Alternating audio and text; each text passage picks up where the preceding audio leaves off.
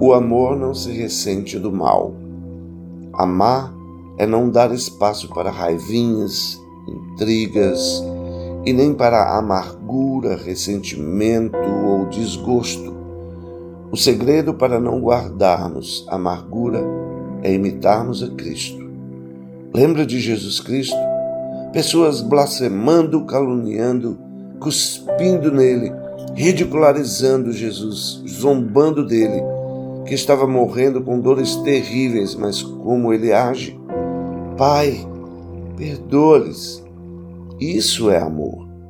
Amar é não levar em conta os insultos, não ficar remoendo as ofensas sofridas, mas relevá-las, deixar as ofensas por menos.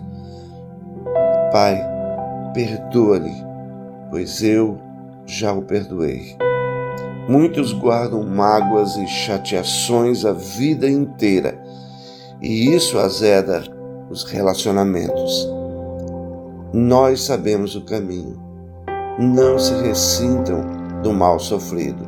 Perdoem, amem e sejam benignos, sejam úteis uns com os outros.